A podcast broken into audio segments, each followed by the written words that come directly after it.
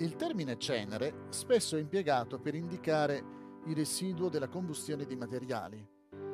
Può avere connotazioni simboliche o figurative.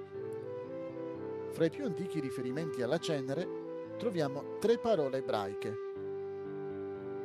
La prima, Efer, è tradotta anche polvere. La seconda è Deshen e indica sia la cenere grassa che la grassezza.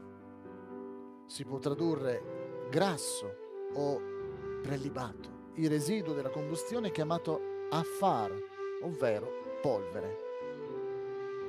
Il sostantivo greco spodos significa cenere, mentre il verbo tefro significa ridurre in cenere.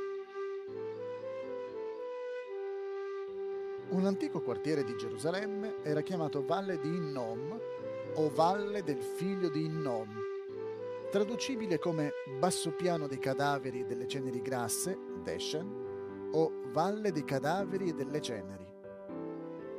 Fino a non molto tempo fa, un cumulo di cenere nei pressi della valle del Kidron era un punto di riferimento familiare. Si dice che fosse lungo circa 150 metri, largo 60 metri e profondo 18 metri. Una parte della valle di Nom probabilmente era destinata allo smaltimento delle ceneri rimaste dopo i sacrifici bruciati. Ma nella valle potevano essere gettati anche cadaveri di animali e di vili criminali. Un tumulo poteva contenere anche le ceneri di esseri umani sacrificati durante falsi riti religiosi.